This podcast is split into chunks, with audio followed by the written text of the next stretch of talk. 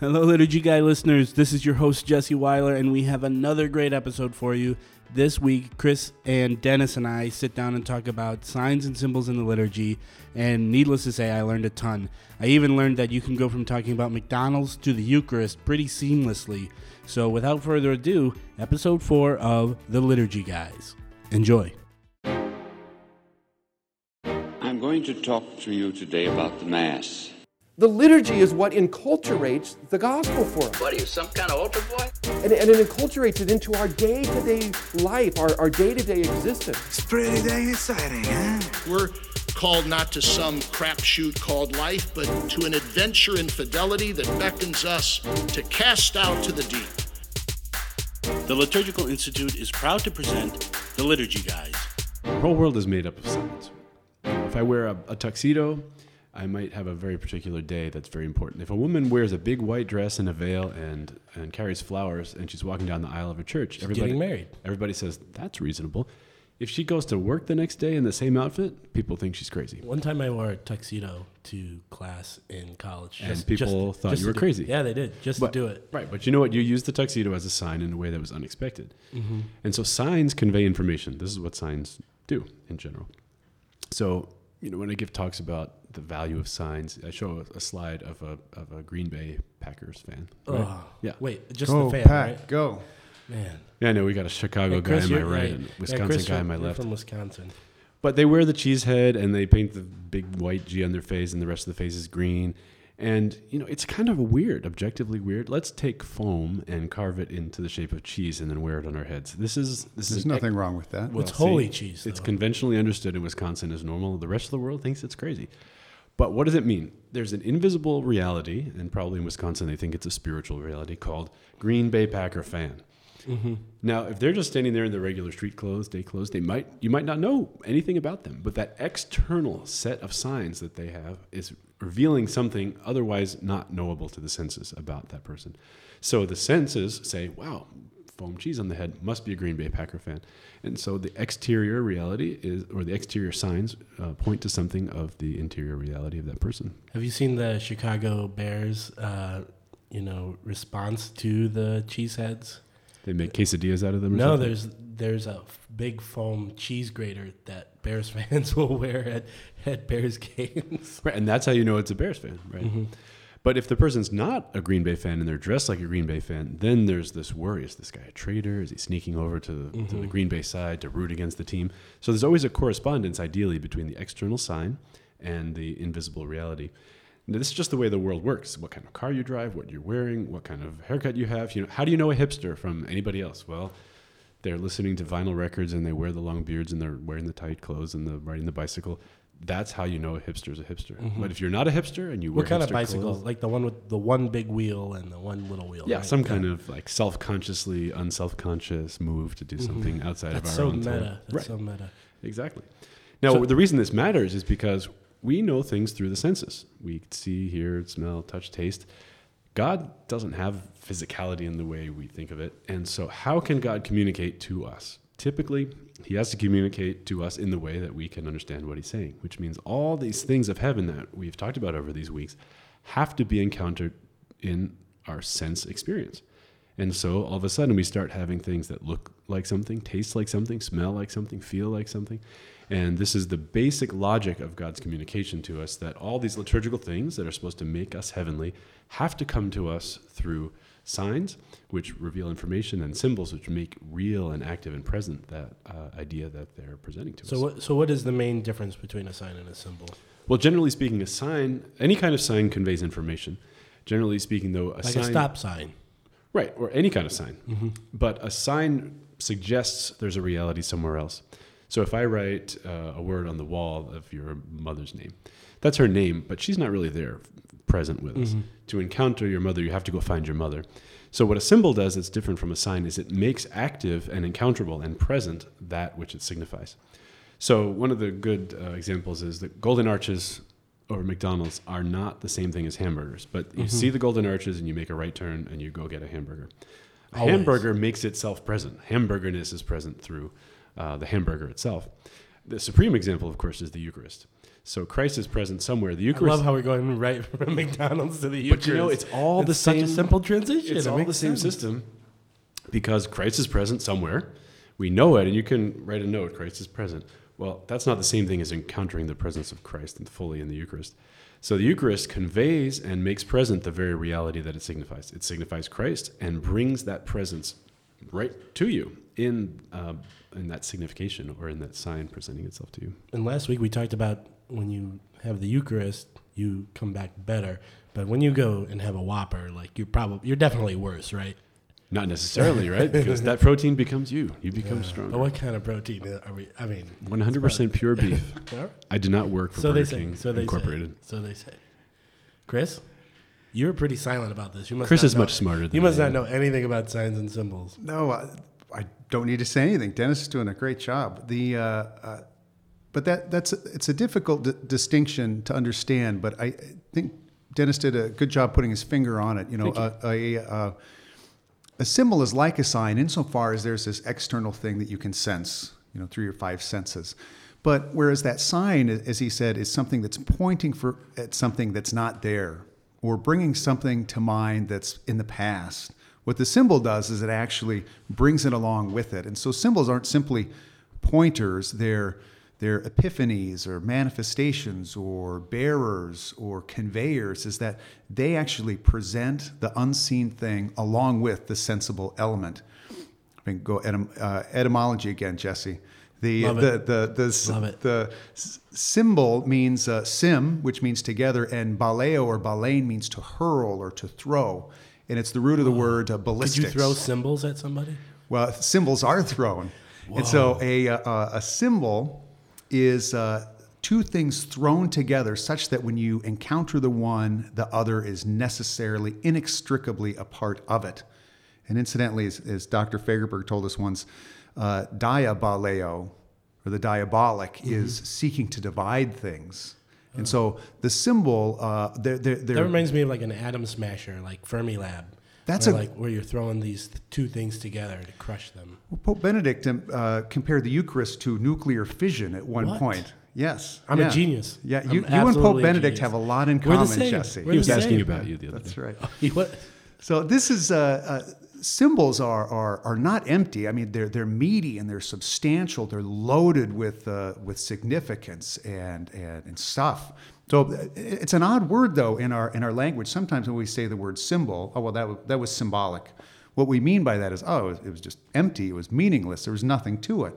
But then sometimes we use that exact same word to mean something entirely different. Oh, that was a truly symbolic gesture that uh, that you made. Uh, and so it means just the opposite. In that latter instance, it means that it was filled with meaning, filled with substance, filled with truth. And why all of this is important for us, as you said before, is that you know sacraments are made of efficacious signs and symbols. What does efficacious mean, Chris? It means uh, Well, that so- one I know. Come on. take it away, Jesse. It's Jesse. effective. That's right. Duh. It does something. It does what it, It does what it says it's going to do. Yeah. So the the Catechism will say that a sacrament is an efficacious sign, and what it means is is that it, as you say, Jesse, it does what it says it's going to do. When when the sacrament signifies, it makes it, it does what it says. It makes present that reality. So water poured on your baby's head does what it suggests, what it signifies. It washes away sin. It drowns the old self. It gives life to to the new.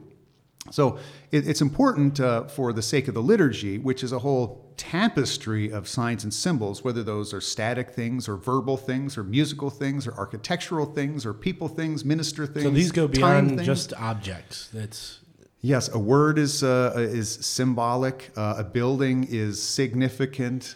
Uh, you know, every time is sacramental. All of and these can things. these things can some things be both signs and symbols, or are they?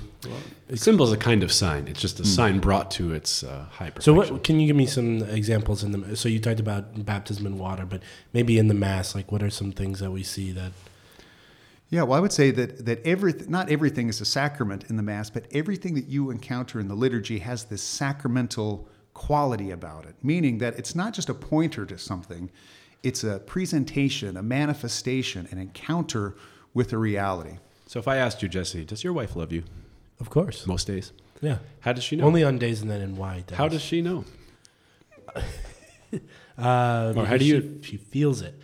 I feel it. Love is a feeling. So she sits in an isolation chamber and says, "Oh, I know Jesse loves me." I I see where you're going with this. I imagine that there are probably some indications, maybe some signs that she knows that, Right. So you bring her flowers at the end of the day. which is a symbol.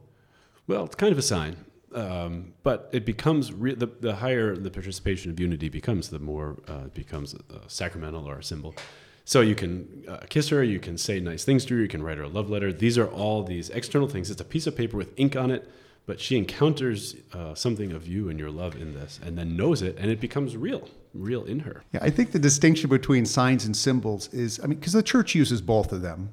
And uh, for example, in, in, in the Constitution on the Liturgy, uh, the Council Fathers write, What is what is the Constitution on the liturgy? uh, it was uh, it's it's called Sacrosanctum Concilium. It was the first of the uh, Second Vatican Council's 16 documents, and it happened to be on the sacred liturgy. And this was meant to be uh, to give the church principles and norms for the reform and renewal and restoration of the sacred liturgy, moving into the third Christian millennium. okay, so this is a church document. that- Yeah. Okay, got Of. Yeah. the highest authority. But The council document is the highest authority we have. Right. And it says at one point that in the liturgy, the sanctification of the man is signified by signs perceptible to the senses and is affected in a way which corresponds which, with each of these signs.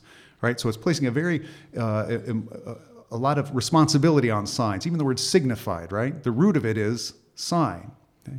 In another place, though, th- this is uh, now Cardinal Ratzinger in his book, The Spirit of the Liturgy, he'll say, the theology of the liturgy is in a special way symbolic theology, a theology of symbols, which connects us to what is present but hidden. So, whether we're using the word sign or the word symbol, we understand that when we hear the church say things like that, what she means is, is that they are bearers of unseen realities, not simply reminders, not simply pointers. They are making present to us Jesus and the eternal liturgy. That's what's before us. And so when, when, when you go to the Mass or any, any celebration, everything that you encounter in some way, not all to the same degree, not everything is the Eucharist, not everything is equal to the, to the seven sacraments or the official sacramentals, but everything has this sort of sacramental flavor or character or quality about it that they're all occasions to touch and see and smell and uh, the uh, intan- intangible realities of our faith. Hey, Chris and I got into a brawl over this once because the Eastern. A, lit, a literal brawl? yeah, there was A liturgy brawl. bottles were, bottles were liturgy broken. brawl, of, of which I'm sure Blood you've had spilled. many. But you know, in the Eastern uh, churches, many of them call icons sacraments. So, you know, that's what the icons, wooden board with a picture of some holy thing on it.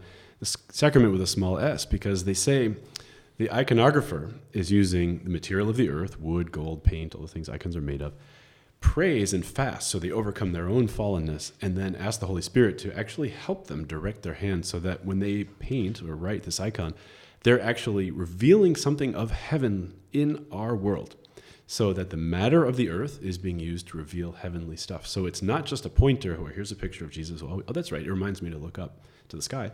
But that Jesus, who might be up in the sky or heaven, is now coming through this icon into our own reality. And you actually encounter Christ through this material stuff, just like the Eucharist. You encounter Christ through this materiality. So that's why Chris gave you his best left hook? Well, he didn't what think did I that disagree with? you didn't don't like the idea of icons being sacraments. You thought they could be sacramentals or something, uh, not sacraments in the sense.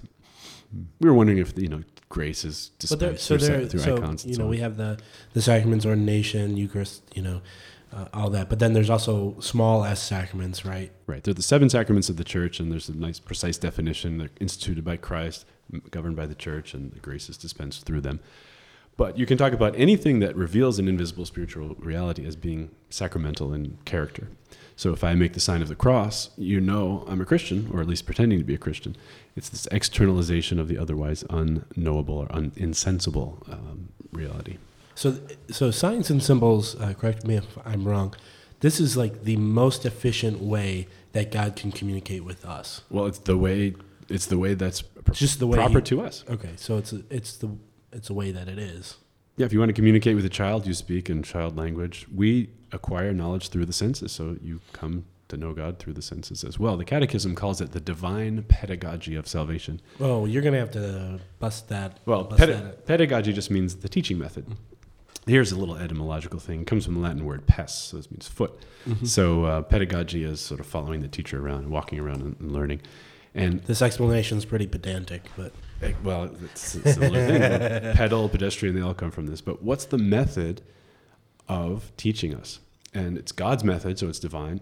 And the method of uh, acquiring knowledge about salvation is through signs and symbols. That's how we know about God. If we didn't have bodies, we didn't have senses, there'd probably be some other be, way. yeah, some other way. Got it. And so the angels, for instance, don't need sacramental mediation because they don't have material bodies. They don't need the Eucharist as, as we do. And so the time will come, it says, at the end of the world when the things of God will not be mediated sacramentally. It won't be signs and symbols anymore. It'll be perfect communion and feast. But while we're on earth, while we know things through the senses, things have to come to us that way.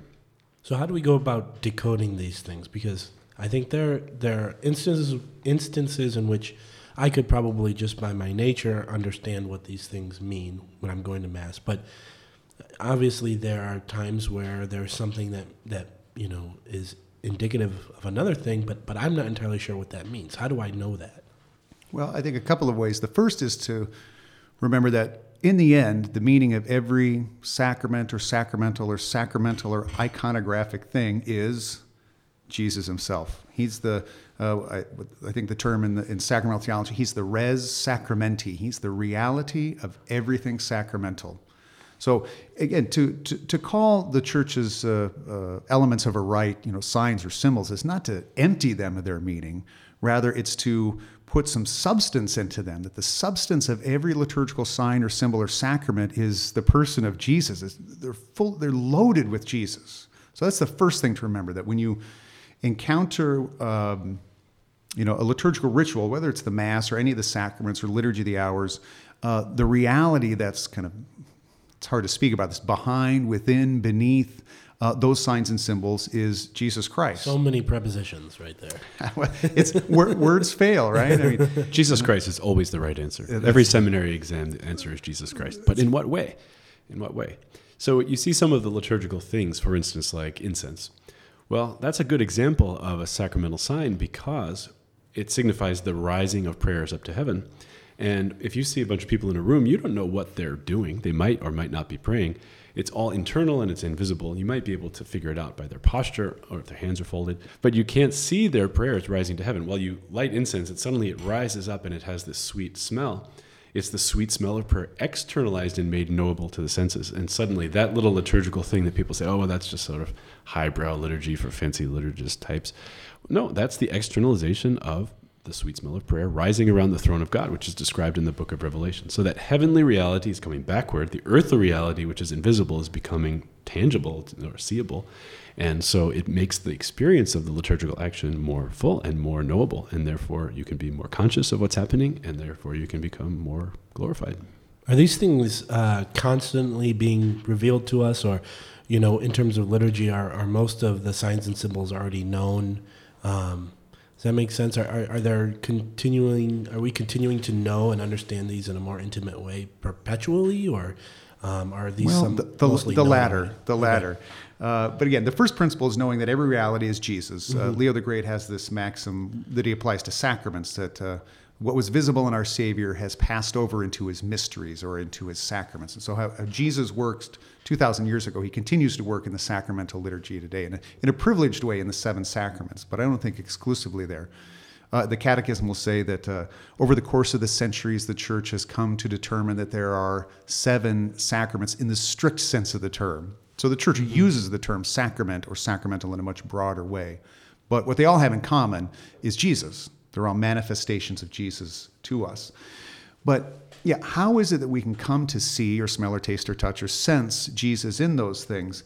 Um, you said before, uh, you know, how do we decode this? And that, in a certain way, is right, but maybe not exactly. It's because it's not. Sometimes um, it's not something you look up in a manual or get a decoder ring to to find, you know, how this means Jesus or that means Jesus or this sounds like Jesus. Uh, the process by which we come to encounter Jesus Christ in these signs and symbols is what the church uh, calls mystagogical catechesis. Mystagogical catechesis. You're going to have to break that one Yeah. down for me. we need some etymology. Yeah, Chris. well, it's related to uh, pedagogy, which uh, uh, is either you know uh, ped foot or uh, uh, pod is foot, right? Ped is kid, like so. so the, the pedagogue is the is leads the children, so something like Right, that. the word pe- because the word pes means foot, and it's the little ones learning to walk. So that's Hmm. why you have a pediatrician. It's not a foot doctor; it's a child doctor, Is that right? Okay. What's a foot doctor? a podiatrist, also related to the word foot. Interesting. Got okay. Uh, This but is a podcast. yeah, It's a whatever foot, it's a foot cast. It's a podcast.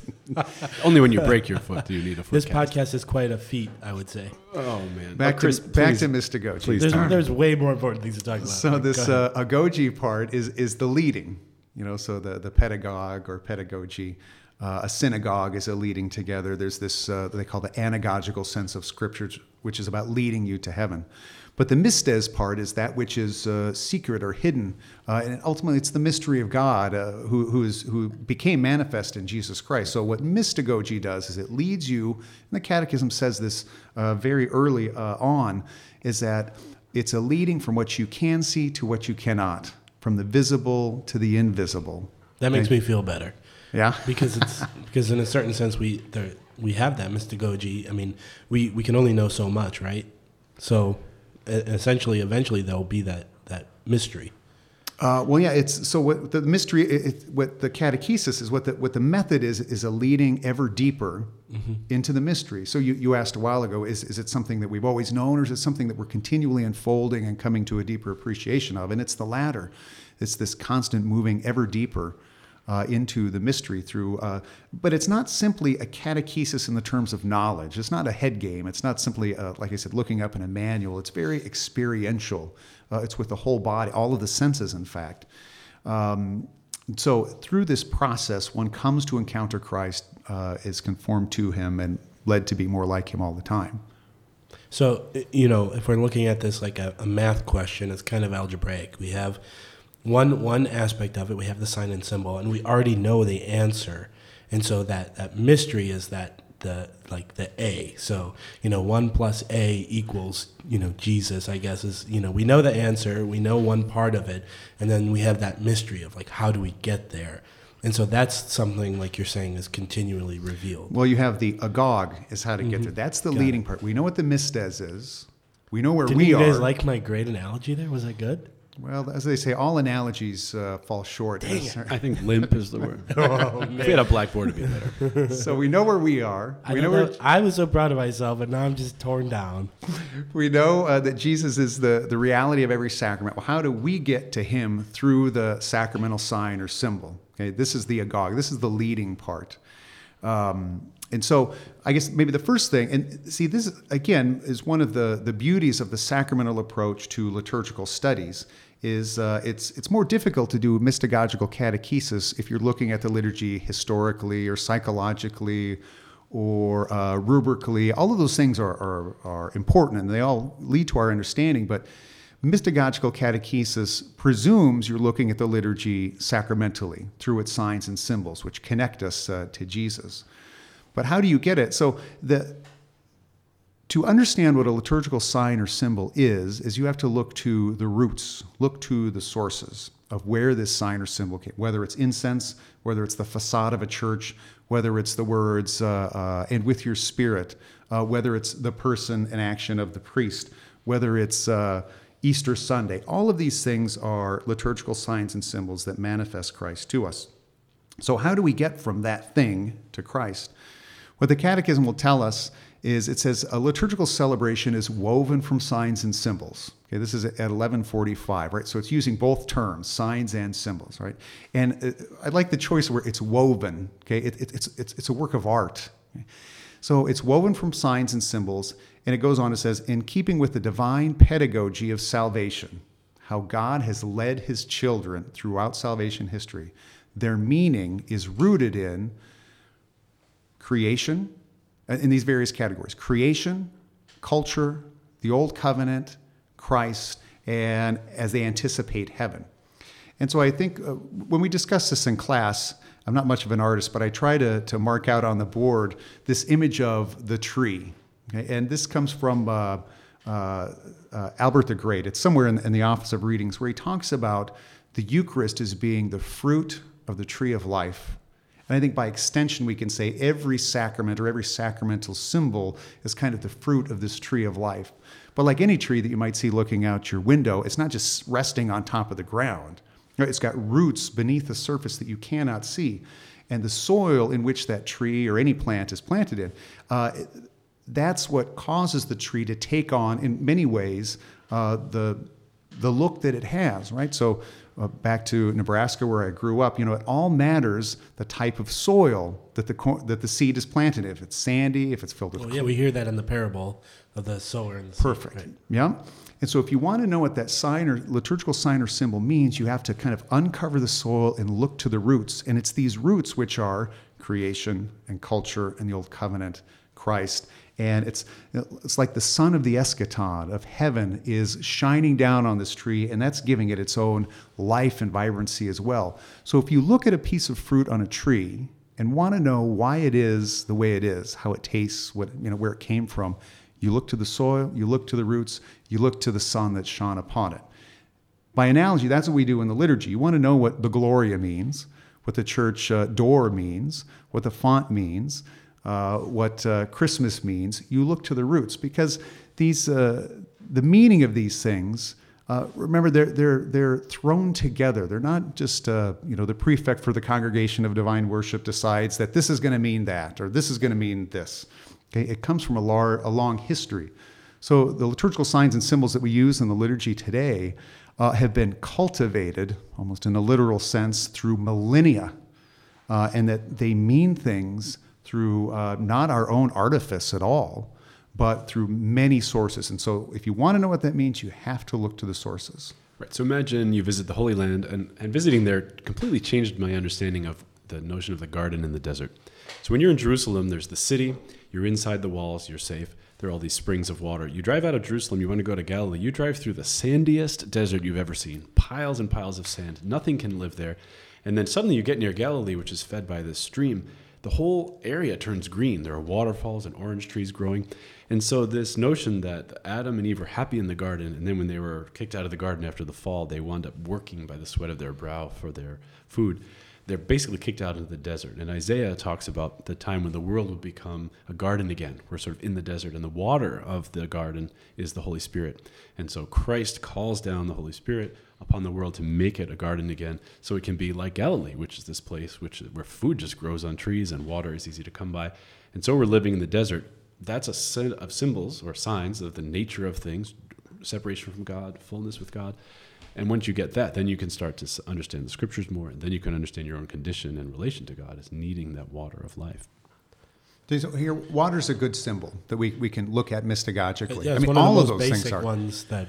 Right. that So you have. think what I mean on the cultural level, what does water or excuse me, let's start even before that. On the level of creation or nature or cosmos, what does water signify? Well, it signifies life because all things in nature need I think need water in order to live. When we scientists look on the planet Mars, they're looking for signs that water must have been Mm-hmm. it because water means life. Just in the world whether you're th- Catholic or not, that's what water means. And that's a natural sign. We did not Right. have a big meeting of scientists and say water will now do this. It just came that way with creation. Yeah, or theologians or liturgists or anything like that. Uh, but in addition to uh, life, it can mean death. You know, too much water can can drown okay, as well.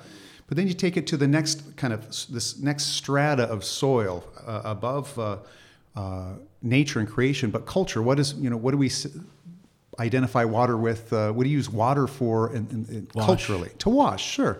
So you, you take a shower. You take yeah, Got that right. That's right. Good job. so uh, water means purification, or even uh, you know if you had a long night, you've been up with uh, uh, up with your baby uh, all through the night, and you got to go to work the next day. What is one of the things that will kind of help to revive you and bring you back to life? You go and you stand Take a in shower. that. You take a nice long hot shower, and then you get out of there. Oh, okay, I think I can cope for the rest of the day. Now, you're not a, you don't do that because you're a theologian or a Catholic. You do that because you're a human being. And so the human level signify adds some more significant symbolism to water as well.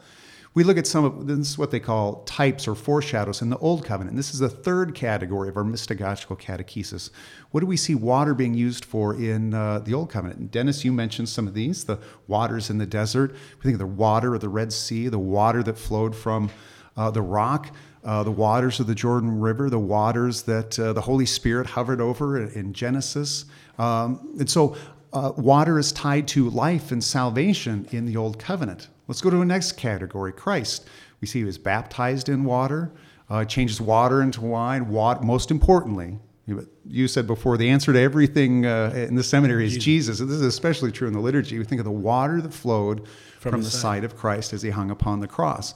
And so, this water that we're going to use now in the sacrament of baptism or making the sign of the cross at the holy water font when you come in um, now has accrued a whole great deal of significance. We go to that final category of heaven, and there's water in heaven as well. I saw water flowing uh, from the right side of the temple. Is that what it is, Dennis? Uh, uh, from the right side of the temple. So heaven likewise has this water, and so water is not just some you know meaningless, empty thing. It's loaded with significance, uh, and most especially making present uh, uh, the the waters of rebirth in Jesus Christ. And you know, a couple of other things about water. What does Christ do in the storm in the Sea of Galilee? He walks on water and he controls the storm. And he can calm it. Right. If water is um, known in the Old Testament as the source of destruction in the flood of Noah, he can control the flood. Means he has control over sin and death. And in the book of Revelation, the, crowd, the, throne, the throne of God is described as being uh, surrounded by a sea of crystal. And there was a first century um, document called The Life of Adam and Eve that said if the throne of God is surrounded by water, that's the chaos that keeps us from God. But if it's frozen at his touch, like crystal, then you can walk across the bridge of crystal back to Christ. And so all these symbols come together to teach you uh, how to understand God. Dennis, I, have just, recently heard you explain this to the seminarians in the class, um, maybe this last year or the year before. Uh, tell us about the water and the blood in the in the old temple. Sure. The Temple Mount is this high mountain in the center of Jerusalem. And if you read the Psalms, you see Christ sits enthroned above the flood, meaning that he's on his throne and all of chaos is around him. Nothing can harm him. And in the temple, they, all these animals would come to be uh, slaughtered and offered in the temple sacrifice. And there was a hole in the floor because all the blood would flow out of the animals. And then the, the spring, natural spring, was there, and the water and the blood would mix together and they would flow out of this kind of underground tunnel uh, to the side of the temple into the, the Kidron Valley. This is fascinating. In an area Would called that be the east side? the east side, the right hand side, the the um, the area called Gehenna. So all the waste products and the blood and water would flow out of the temple. And so I know where you're going with this. this. preparation was that the blood and water flowing out of the side of Christ, who's the new temple, would it would be this way for them to recognize uh, Christ. Is this why we have water in the preparation of the gifts, the preparation of the altar? We have water because we have the the wine that becomes the blood, and then we have the. Yeah, that th- this is a beautiful thing about liturgical signs and symbols. They don't always mean in the same way. It can give you a, a variety of meanings. Um, you know, when the doctor gives you a diagnosis or your car mechanic tells you what's wrong, you don't want him to give it to you in poetic language. You want to know exactly what he means. But the, the things of, uh, of the faith, of love, of, uh, of the great uh, human uh, uh, dimensions of life are, are, poetic. There's no one word can capture. There's so many ways. There's so many ways to say it, and even we can't find, we can't exhaust the mysteries, the mysteries of faith. Chris said poetic representation. That's very important because poetry is elevated speech, and liturgical speech is elevated speech. You can have everyday slang with your friends on the street, but when you're addressing the Father or you're speaking as Christ, remember if you're the if you're a member of the mystical body and the priest is the head, you're speaking in your body the words of Christ given to the Father. And Christ would speak in the most perfect, elevated way, speaking to his. So this is an example of back. signs and symbols, but in in the vernacular rather than just the objects that. You yeah, well, words words are signs. Yeah, words mean things. Right, exactly, and you can say them in a way that conveys everyday stuff, or you can use the word that ex- expresses the high caliber of what you're doing. But this water and wine in the chalice. Back to that. Yeah, back yeah, to you've that. been wanting Back to talk about this, and we just keep distracting. I'm Sorry, amazed go I ahead. even remember it. Uh, so it can mean a lot of things. It doesn't mean just one thing. And so some common interpretations are yes, it signifies perhaps the blood and the water that uh, would come from the side of Christ. Even in some images, uh, you know, throughout the centuries, you see a chalice, you know, catching these things. And sure enough, the blood and water that came out is, is the birth of uh, uh, the Eucharist, the definitive birth of the Eucharist. Uh, but it also symbols what's uh, what's the prayer that the priest says during this uh, mixing of water and wine. Ooh, I I can never hear him. He never says it that loud. right. So it's like a secret prayer. Well, it is, and, and in fact, that's even the volume of his voice is a sacramental expression. Okay, so even the volume of the voice can signify, symbolize things. But he speaks about uh, the the may we come to share in the divinity of Christ, who humbled himself to share in our humanity. This is the great exchange that Saint Augustine speaks of, and has found its way into many of our uh, prayers in the Roman Missal. But it signifies the unity of of his humanity and his divin- divinity. And in the past, we've talked about receiving the Eucharist makes us divine. And the goal of our life is to be like God, is to be uh, uh, divinized. And so this signifies us coming together in a sacrifice. Before, we've also talked about how do we join our sacrifice to that of Jesus on the altar. Imagine when that water's being poured into that chalice, that is our humanity being joined with the sacrifice of Jesus. So these things can mean a number of And think truths. about wine too. How do you make wine? Well, you have to, a lot of labor to grow grapes. And what You happens to the grapes? around on some grapes. The grapes get crushed, mm-hmm. right? And so, just as we are sacrificed to become better than ourselves, this grape juice, through some kind of mysterious action, suddenly turns into wine. And wine, it says scripturally, cheers men's hearts. And so, this drink at the earthly level comes becomes this kind of special drink that makes you cheerful. What is the real, true spiritual drink? Well, it's the blood of Christ that then makes you cheerful in the this, truest yeah, this possible goes back sense. to that idea of something, you know, tearing down something to make it better. Right. Well, even think of uh, some have reflected upon the, the elements of the Eucharist, the bread and the wine, even on a natural or level, they kind of go through a well, you take a seed and you put it in the ground. If you could see my hand, I'd be making like a wave motion. He's been gesticulating the whole time, and you guys Calm are down, missing Chris, out. please. yeah.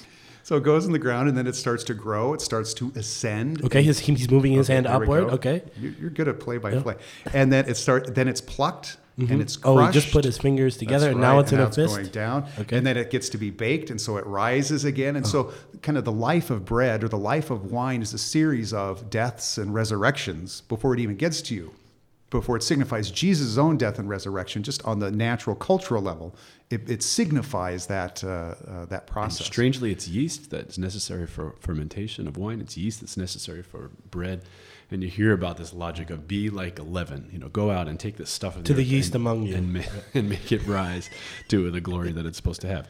So Chris said something very quickly before that these signs correspond to the thing that they are. So it's not just we took you know anything and said this will represent the body of Christ or new life, but it's things that we need for life. You know, nourishment, water, and um, calories of, of bread that then correspond to, to spiritual life as well. Yeah, that's a great point. Is that the the church's liturgical and supernatural sacraments uh, they corres- correspond, they grow out of, they're cultivated out of a very natural understanding. And so the things that we do as Catholics have a, a beautiful natural and human foundation. Uh, the faith doesn't uh, leave us in our humanity, nor does it make, turn us into angels or something like that. We remain uh, rooted in our humanity and in our nature, but we become elevated, divine, uh, perfected. Right. The Catechism says the sacraments don't abolish, but purify and integrate the richness of these signs that we already know. So it takes them to this higher level of perfection. Wow, fascinating.